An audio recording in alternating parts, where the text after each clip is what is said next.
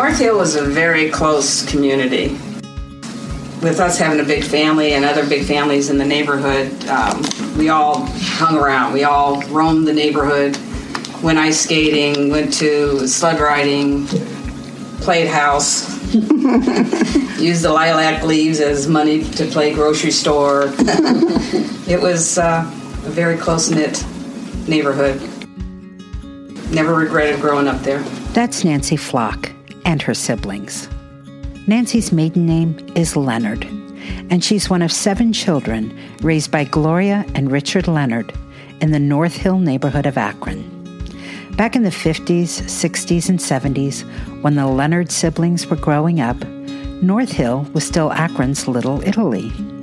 Their mother Gloria was born a Gasbaro, one of the many proud descendants of Italian immigrants who made this part of the city their home.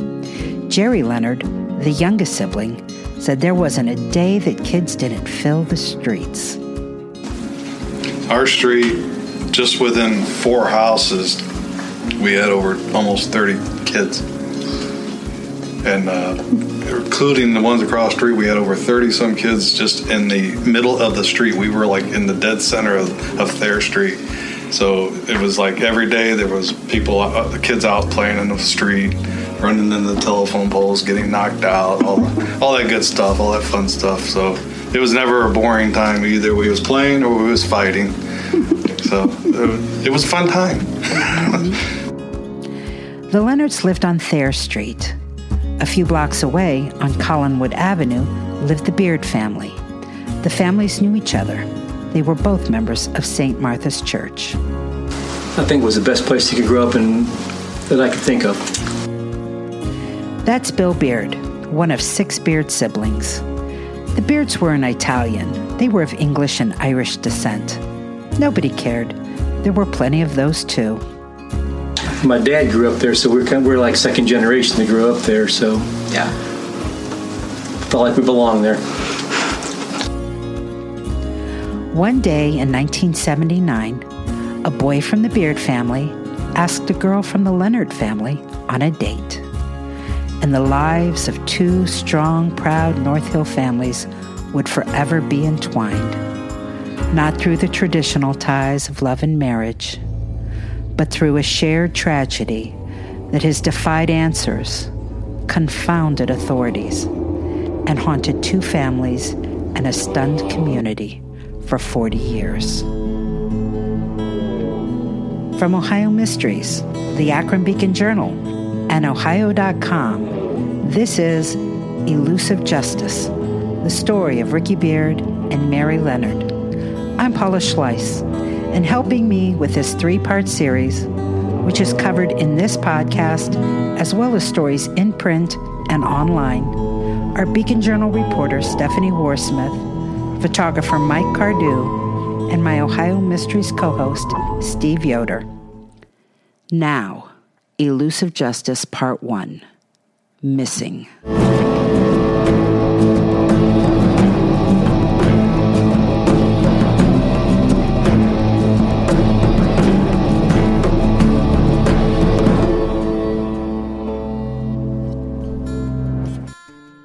In the spring of 1979, when love often blossoms along with the daffodils and tulips, Ricky Beard and Mary Leonard became teen sweethearts.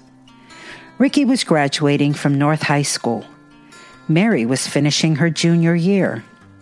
But before Ricky collected his diploma, he asked Mary out.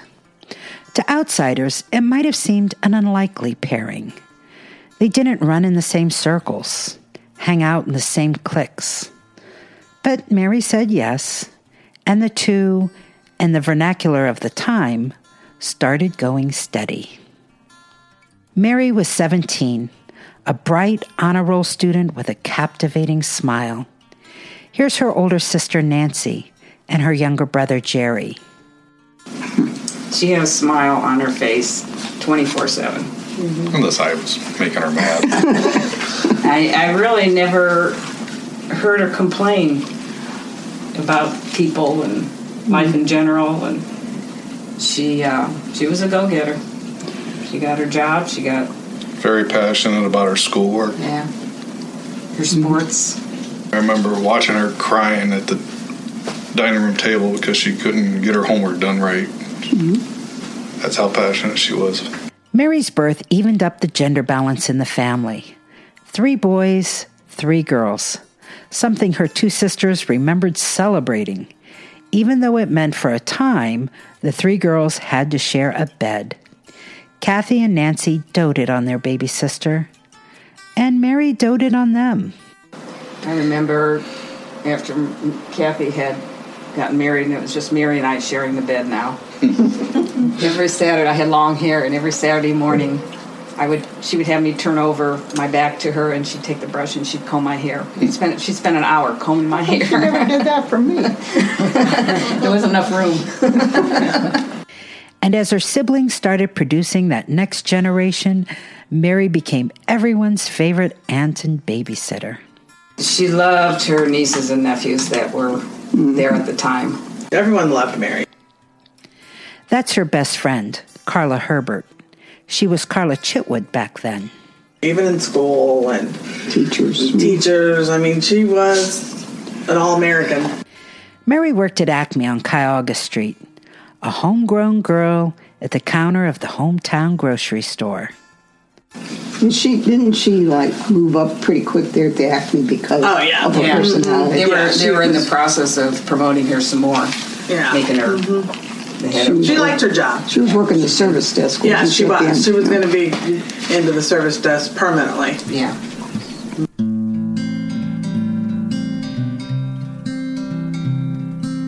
Ricky was a good looking 19 year old young man. At North High, he had completed a heating and air conditioning program while a student, and he landed a job as a refrigeration technician at the William Lay Company on Main Street in downtown Akron.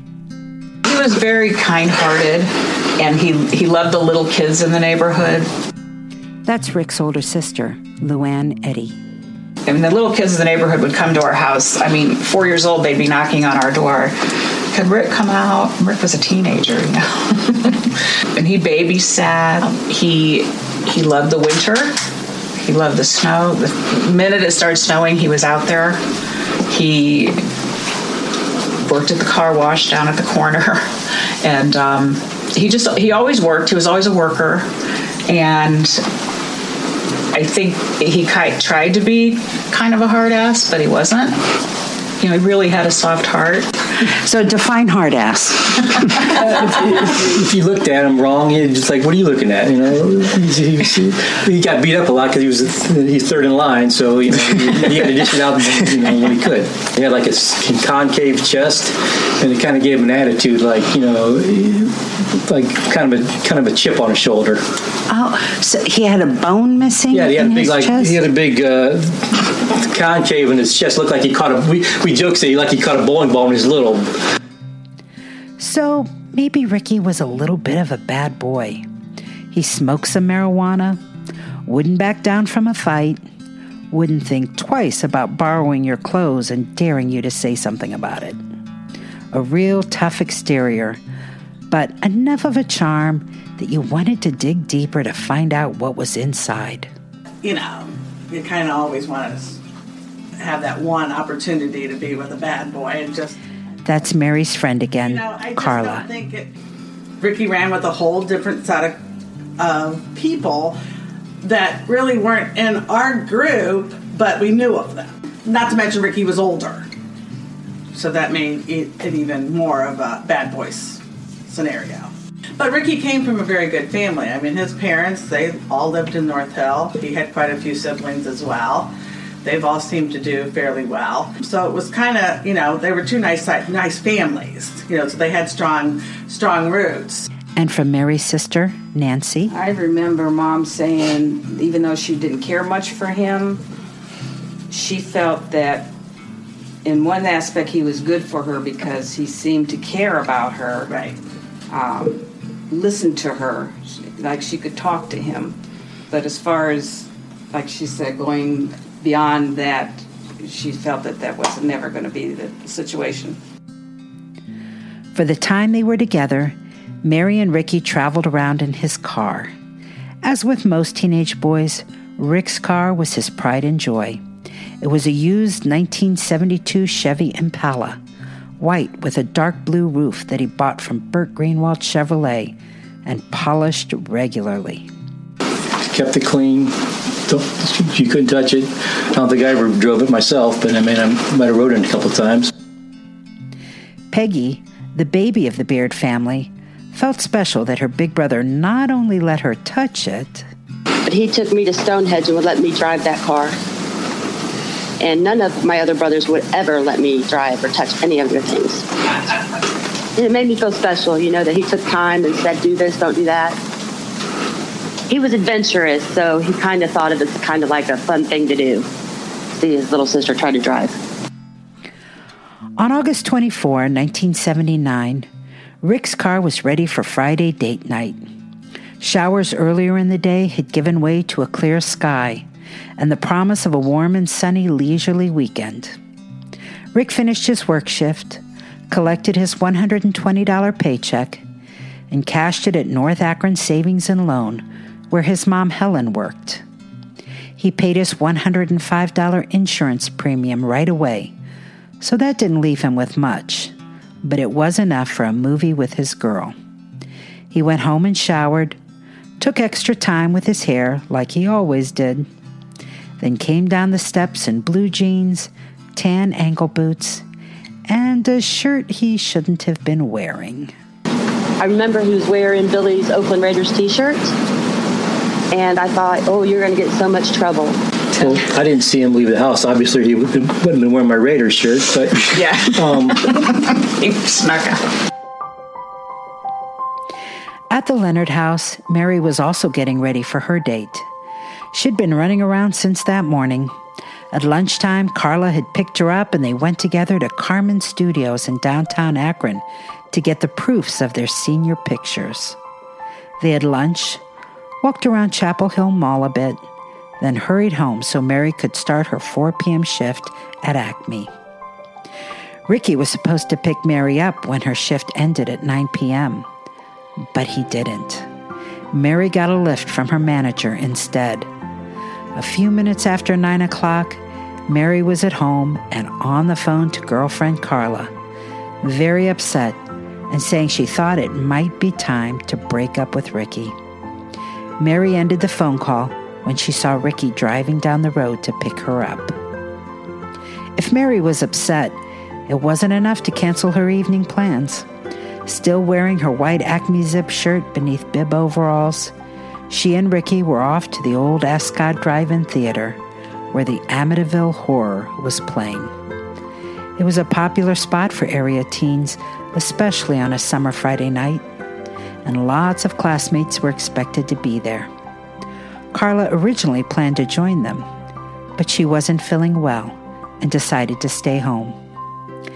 Even at the age of 17, Mary might not have been able to go if her dad had really heard what she said as she and Ricky passed by him standing at the kitchen sink. He asked where they were headed, and Mary told him. But Mary's mom figured her husband probably wasn't paying attention, or he would not have let his daughter go to a drive in with a boy. It was a makeout place. so that wasn't going to happen. So, Kids didn't go there to watch the movie? no, there were movies. Are you trying to tell us something? yeah. What are you trying to I was us? never among that crowd. Yeah. well, for we could go to the drive-in as long as you weren't going with a boy. Okay. I didn't know. Well, at least you said you weren't going with the boy. Yeah, Once you got there, you switched cars. We cars. switched cars, and but there was a, quite a few of our friends and classmates at the drive-in. So. And so Mary and Ricky went to the drive in, but they didn't stay very long. Mary had an 11 p.m. curfew. And so before the movie ended, they left, trailed by another couple in a separate car. Between the theater and Mary's home, the two cars pulled into the parking lot of the Stonehenge bowling alley. After 10 minutes chatting with their friends in the parking lot, Ricky and Mary drove off, headed to the Leonard home so Mary could make curfew. It was the last time anyone saw Mary or Ricky alive.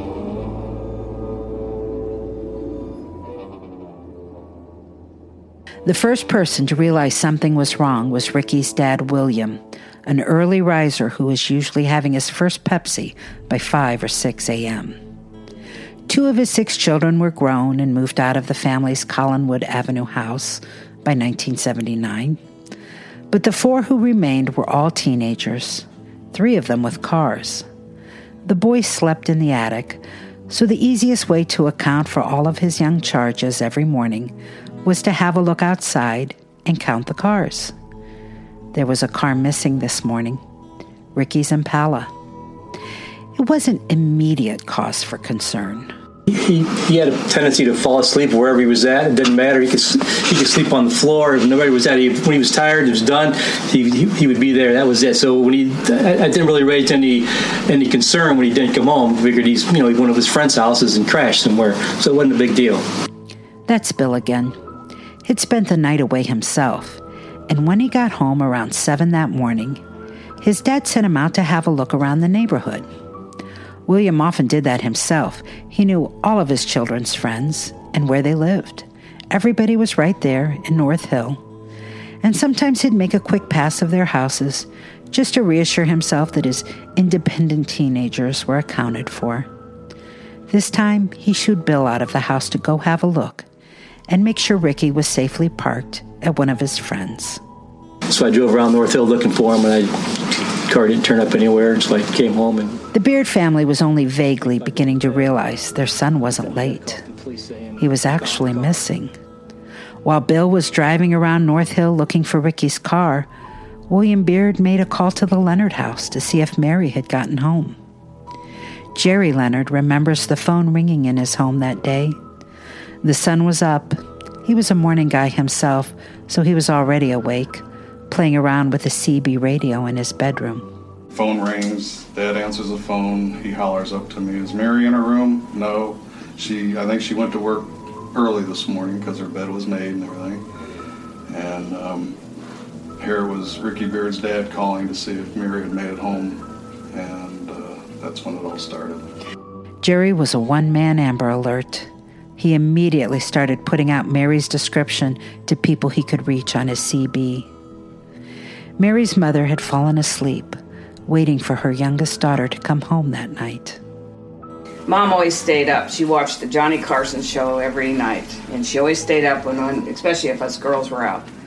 She would not go to bed until until we walked in that front door, and she had fallen asleep, and um, then didn't wake up till that phone call when Mr. Beer called and wanted to know if Ricky was there. But before either family had the chance to call police, police had called them. At 7:30 that morning, Ronald Collins, an officer with the Northampton Township Police Department, was driving along Portage Trail near the intersection with Northampton Road. In another decade, Northampton would become part of the city of Cuyahoga Falls, but in 1979, the township still existed with its own police department.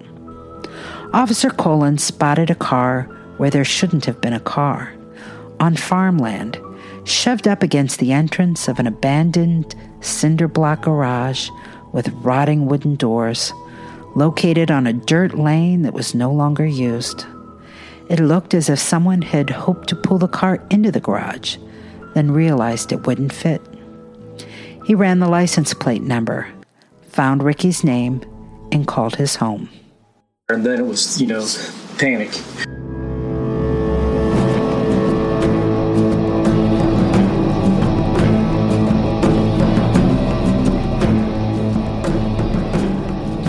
Ricky's wallet was tucked behind the visor of the car. A $5 bill was on the floor. A bag of Doritos and a blanket were in the back seat. There was something else in the car, something that shouldn't have been there. A bullet hole. The trajectory put a shooter in the back seat, gun hand low, aiming up. The bullet went through the passenger seat and exited the windshield. It didn't appear the bullet hit anything. There was no blood. That, that, that was that bullet was put in that car that Friday evening.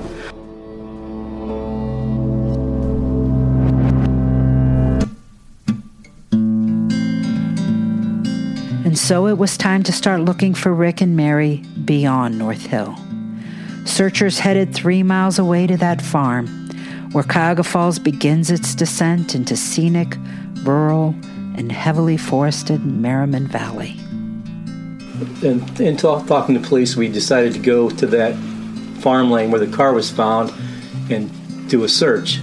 So we got people, I don't know, neighborhood people, volunteers came, came up there, and we just kind of spread out and started walking through the farm fields up there where the car was, see if we could find anything. William Beard joined the search for his son, but that made his other children nervous. He was still recovering from a quadruple bypass three months earlier. It was his third heart surgery at the age of 46. And I was with my dad. We were walking, you know, he was just like fresh off of surgery. We were walking, and every time we found something, like maybe this could be a, you know, a body under here, we like turned it over. We would look at each other like, Phew. And then after a while, I go, we can't, you know, I looked at him, I go, we can't do this. You know, we have to have other people do this because it was just too stressful. Every little, for my dad, it was too much. So we just took him back to the house and uh, let everybody else search. It was just a little too intense. In hindsight, the Leonards thought Northampton police had made a huge mistake, allowing people near the car and traipsing through the fields. Here's Tom Leonard. That's the problem. Eventually, everybody was out there. Yeah. And nobody should have been out there. They should have never moved the car. I understand the police even said from the time they first saw the car to the time they came back to the car, somebody had been at the car mm-hmm. because there was tall grass. The car was sitting halfway into a, in the garage in the middle of this field. Just enough of it was sticking out to be seen from the road. There was tall grass around and this grass on one of the back doors. He had a four-door car. The, the door had once been opened and then closed because the grass was in stuck inside the door. And they said something about that. When he looked in the car, he said about seeing something on the floorboard. What I don't know what what they're referring to, but whatever that was was gone. Back at the Beard home, Mom Helen was hoping it was all just a big misunderstanding.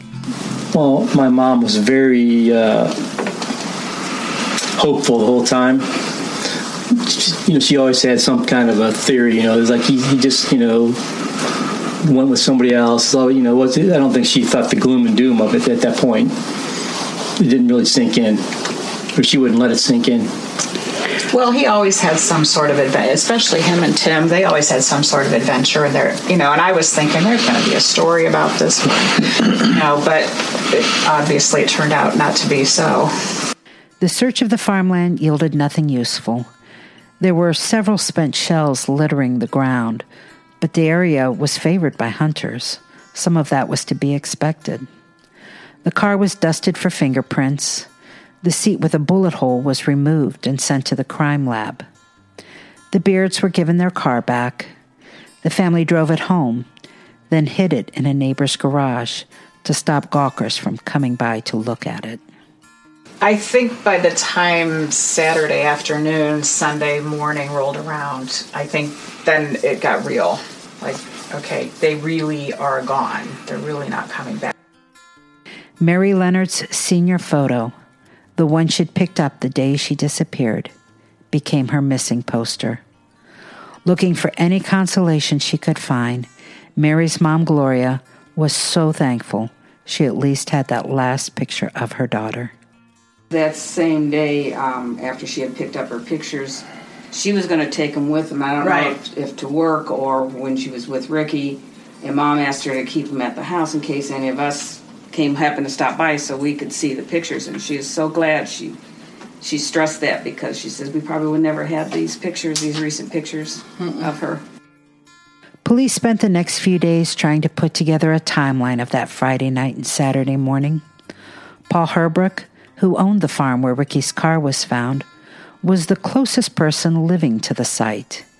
He told police he heard a car door slam around 2 a.m. that morning. But there was a bar at the corner of Portage Trail and Northampton Road, so he didn't think much of strange noises in the middle of the night. But it was the statement of a Leonard's neighbor that created the most stir, causing never ending controversy because it foils so many theories. Frank Ronca told police Mary was home by 11 p.m., and Ricky was with her. He didn't see them because they were sitting on the front steps of the Leonard home, just below the porch and out of his view. But he heard them talking. He heard Mary giggling, and he recognized Ricky's car parked on the street. He would watch the news and then he would go out and have a smoke. Well, that night, there was a baseball game, I think, that ran over, so the news ran over, so he knows he was out there like a half an hour or so later than he normally would have been. And he says he, and he, rec- he even though he didn't see them, my sister was laughing about something. He said he, you, you knew her laugh. And he says he remember seeing his car out front, and they were apparently on the front steps in front of the porch where they couldn't be seen from uh, his porch. He wouldn't be able to see them. But he, he swears that they were there at least for a short time that night. We, we spent a lot of days. I mean, because the way the, the, the front yard was, you could sit down there, and Mary was always afraid if we sat on the porch that would interrupt her parents. So we always sat down closer to the street. So if we were laughing or talking loud or whatever, then mom and dad couldn't hear us. Hmm. So I don't know. Maybe they were there, maybe they weren't. I don't know. It's hard for police and hard for family to piece together a scenario that would have Mary leaving again when she and Ricky had just made the effort to get her home by curfew. Mary knows the rules. Yeah. Okay. I mean, we we you know we weren't the children that bucked the system. Mary was home. Mary would have never left again because Mary knew if you're home, you need to stay home. You're not to go back out again because she would get in trouble. And it was getting late. But Mary's brother Tom can conceive of someone following Ricky and Mary home, possibly to coerce Rick into going with them. For what reason, nobody can say. And maybe Mary was taken, either because she was a witness or to use against Rick in some fashion. I think there's a possibility that whatever happened, that, started right there. And not only because of what the neighbor said. Turns out one of the Leonard brothers had heard a strange noise that night, something he didn't think twice about until learning about the bullet hole found in Ricky's car.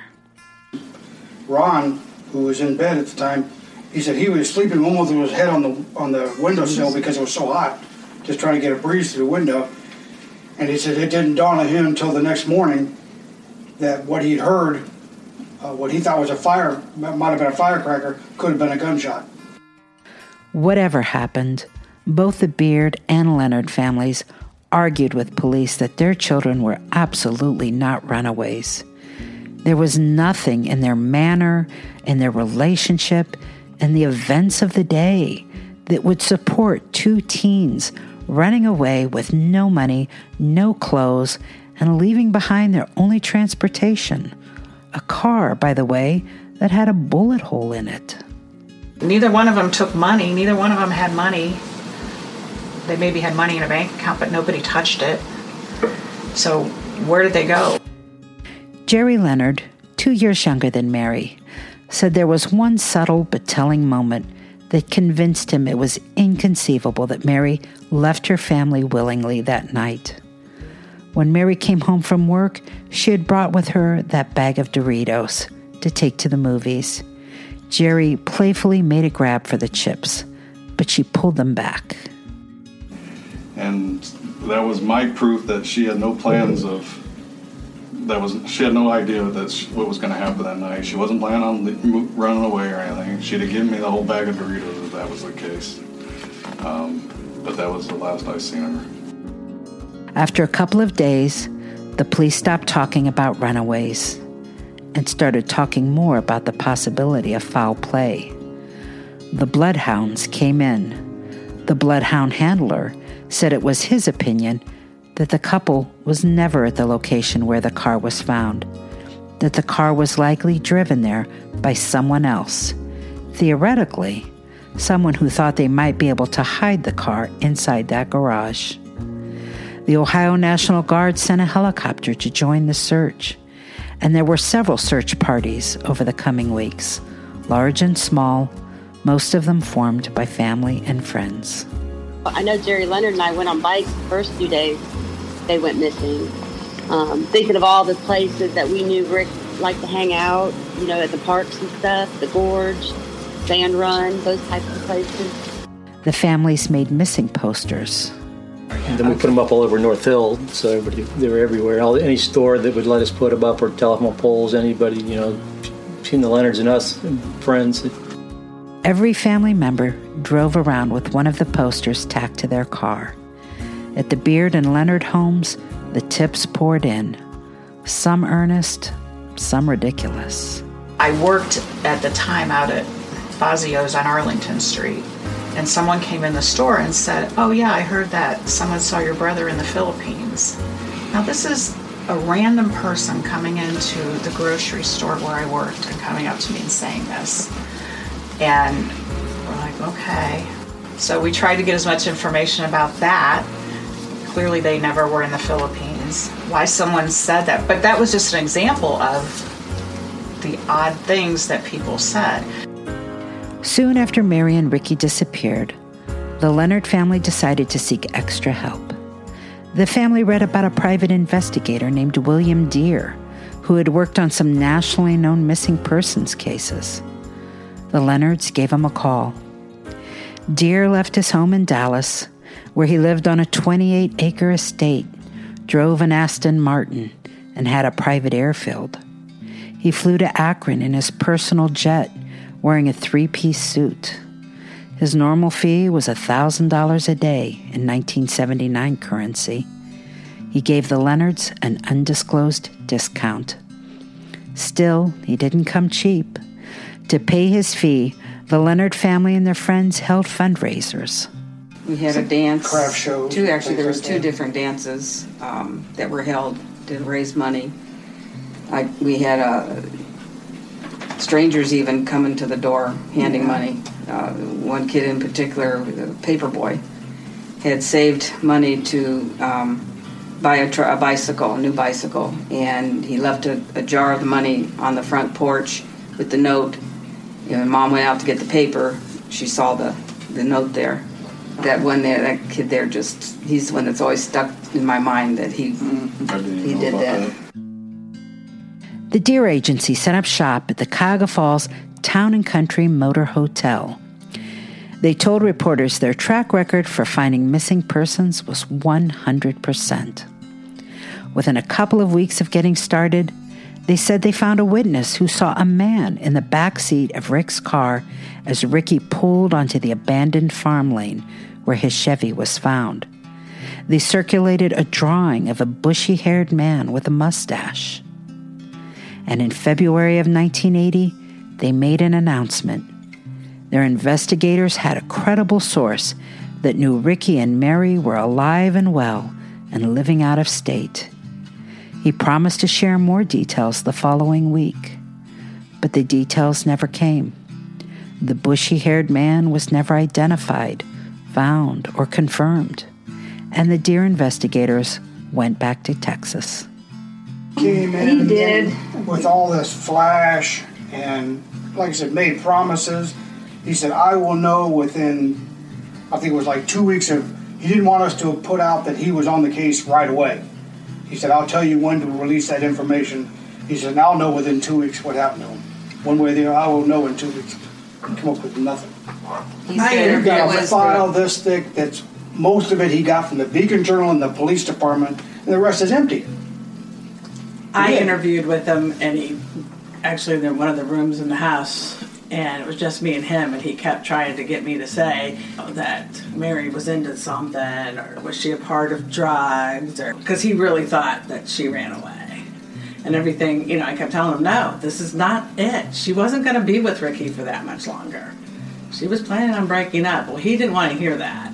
He wanted to hear more of that they ran away. In May of 1980, nine months after the couple vanished, police received a tip that led them to organize a search of the banks of the Little Cuyahoga River, specifically where the river passes under Memorial Parkway in Akron, then north to where the Little Cuyahoga joins the Cuyahoga River. The police weren't specific about the tip, only saying that their source didn't have firsthand knowledge, but overheard something about Ricky and Mary having been killed, their bodies lying close to the river. On a Saturday morning, when the rain would not stop, more than 150 people showed up to tackle the unfriendly and now muddy landscape, where the river was bordered by tangled briars, poison ivy, tall weeds, decaying falling limbs, and sheer banks that turned up unexpectedly along the winding waterway. National Guardsmen, Marine reservists, and Akron police officers led the civilians. They held their breath collectively each time a volunteer found a bone, which a team was on hand to quickly identify as animal. And there was a tense moment when someone found a woman's shoe that proved not to be Mary's. Even William Dear flew up with four of his private investigators to help. No charge. He said he felt sorry for the families and wanted to make this one last effort. By now, he had changed his mind, telling media he was confident the teens were not runaways, that they were likely dead. Several of Rick and Mary's family members were among the searchers, including Tim Beard. They brought army trucks to haul the people around. There's a lot of people. Red Cross was down there feeding people. We always had hope. You know, we wouldn't have been doing this. We didn't have the hope. You know, eventually we're gonna find them. Eight hours times 150 people, and it was still like searching for a needle in a haystack. The area they covered didn't even reach to the adjacent Cuyahoga Valley National Park, where a killer would have 32,000 acres of woods at his disposal. But were Mary and Rick even dead? The families lived a roller coaster of emotions. Just three months after the big Merriman Valley search, on the first anniversary of their disappearance, Akron Police Lieutenant Frank Stemple told the media, I think they're alive. After all this time, if there were bodies out there, something would have turned up. He said the department had received tips putting the teen sweethearts in Pennsylvania, Texas, Indiana, New York, Arizona, and Florida. The families didn't know what to think, but they didn't want to give up hope. I don't think any of us thought that she wasn't alive until we were actually given proof that she wasn't. Well, except for Mary's brother, Tom. He said he was probably the only person in the family who was certain that Mary was no longer alive. It just never hit me that she ran away, and if she didn't come home, it's because she couldn't come home.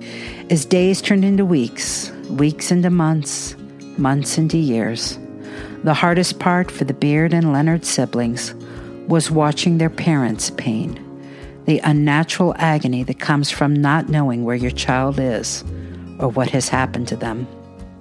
After Ricky and Mary had been missing for a couple of years, Luann remembers her mother receiving a tip that Rick could be found in the basement of a house on Dan Street.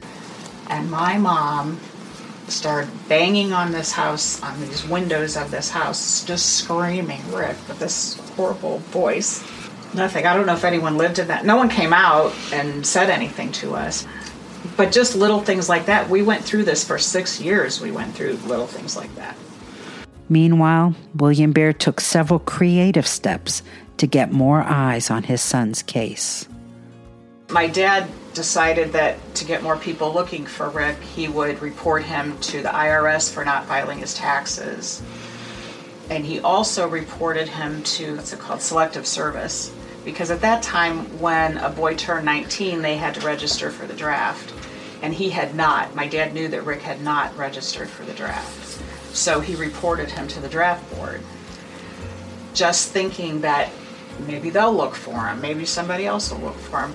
He also wrote a letter to Frank Reynolds, who was an ABC newscaster back at that time. He was on the national news. He was at Frank Reynolds was actually a distant relative of ours, and our parents had met him at one point. So my dad wrote him a letter and asked if he would talk about it on the national news. And we have the letter here that Frank wrote back and said, "No, I'm sorry. You know, we don't do that. We can't do that." You know, because that everybody would have to be asking us to do that. Which, of course, times have changed and they do do that now. Oh, and to aid police in their investigation, he documented everything. My dad actually chronicled everything that happened day by day, sometimes hour by hour. Like he would have, anytime the phone rang, he wrote down such and such a time this call came in and this person hung up. Or there was one incident where someone called and asked for Rick, which that's just mean. And people did mean things like that too. But my dad wrote, you know, on such and such a day, we went here, we looked here, we wrote this letter, we did this. One of the days, it was Mary's birthday, and his only note says, Mary turned 18 today. And it's kind of heartbreaking to see that. But William wouldn't live to learn what had happened to his son. In 1981, two years after Ricky vanished, William died. Yes, he was sick, but I really think that this really did come in. Meanwhile, the Leonard family was chasing down the tips they were getting. They took everything seriously, even things that seemed like obvious hoaxes. Something's going to come from someplace. Happen to look down the street and the postman's coming down the street. I said, for all we know, the postman's got a letter, you know, and he hands us a letter. Ron and I were at the at the steps there when Right. he came down and he handed and it was from Mansfield Reformatory and this guy is saying, or my friends have your daughter. Right. Um, in exchange for her, we want to meet up at North High School uh, with the police officer that had arrested him, put him in jail. So right away we called the police and they came down, got the letter, and they said this is a hoax. But my dad insisted on going through with it. He wanted to be there, so if it was come to fruition that he would be there to take his daughter home. Put a bulletproof vest on him, and they went up there, and you know, of course, it, nothing ever came out of it. Other phone calls seemed particularly cruel. We had another phone call saying to come down to the Gorge Park in the parking lot. I don't know how many of us went down, waiting for them, and these two cars of kids come by laughing at us. There they are, there they are. In those early years, the Beard family was also frustrated by the police investigation. It appeared to them that the police were focusing too much on the fact that the stubs of a couple of marijuana cigarettes were found in the ashtray of Ricky's car. But if you stop 10 teenagers' cars, eight out, eight out of 10 of that back in the 70s, you're going to find roaches in their ashtrays. So they kind of they kind of played up the drug angle a little too much, I felt, because it wasn't, you know, hasn't proven to come out to be anything to do with that. So they seem to be, they seem to bring that up a lot, like he was a, you know, a bad kid or something. But it just sort of, it sort of rubbed me the wrong way. That was Bill. Another brother, Mike, agreed with him. Mike is a year older than Ricky. Anytime I talked to him, it sounded like Rick was the, not the victim, he was the culprit in all of it, and Mary was going to be the only victim. Everything was making Rick out to be the villain, especially right from the beginning. What did Rick do? Why did Rick do it? Just because he grew up on North Hill and he was, he'd had other issues earlier on in his life. He'd had some run-ins and that, and all of us had. But And younger brother Tim, Rick's closest confidant, said for years police saw him as a suspect. I had to get an attorney to get him off me. I take a uh, polygraph and all that at the police station. Every job I've been to, they come and harass me. I mean, they're focusing on you, but when you're home alone, are you, what are you thinking happened? I had no idea. Not a clue. Nobody had a clue. Not really. Not for six years. The tips and the leads slowed down. The phones stopped ringing. And then, one pleasant, sunny day in May of 1985, the phones of the Leonard and Beard families started ringing once more.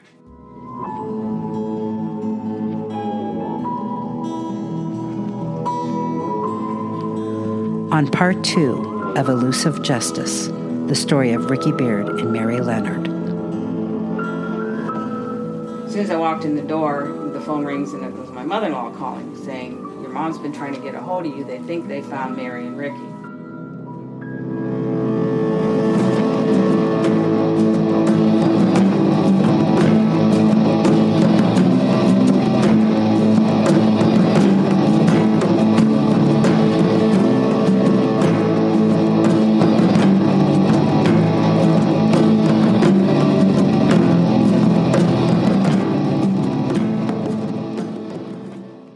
This podcast was done in conjunction with the Akron Beacon Journal and Ohio.com. Find photographs, maps, videos, timelines, newspaper clippings, and more in the Beacon Journal print edition, online at Ohio.com, as well as on our website, OhioMysteries.com. Additional editing for the series by Cheryl Powell. Audio mixed by Steve Yoder. Would also like to extend our gratitude to News Channel 5 in Cleveland for archived audio content and to the many talented musical artists who offer their work through a Creative Commons license. Please see our episode notes for links to our main theme music, Wasteland by Ross Bugden, and all the music used in this series. Find more Ohio Mysteries episodes on our website or through your favorite podcast app. You can also follow us on Facebook, Twitter, and Patreon. Hey, there! I'm Hannah. And I'm Audrey. We are a sister filmmaking duo and co hosts of Sleepover Cinema, our show where we analyze the films that created the collective unconscious of the girls, gays, and theys of the late 90s and early 2000s. Princess Diaries, The Cheetah Girls, Aquamarine, Cinderella, the one starring Brandy. We haven't stopped thinking about these movies since we first saw them, and we want you to rewatch them and review them with us. Are these movies as bad as critics would have us believe? Do we even care if they are? We are always unpacking that very question on Sleepover Cinema. Check out Sleepover Cinema wherever you get your podcasts or at evergreenpodcasts.com. See you soon.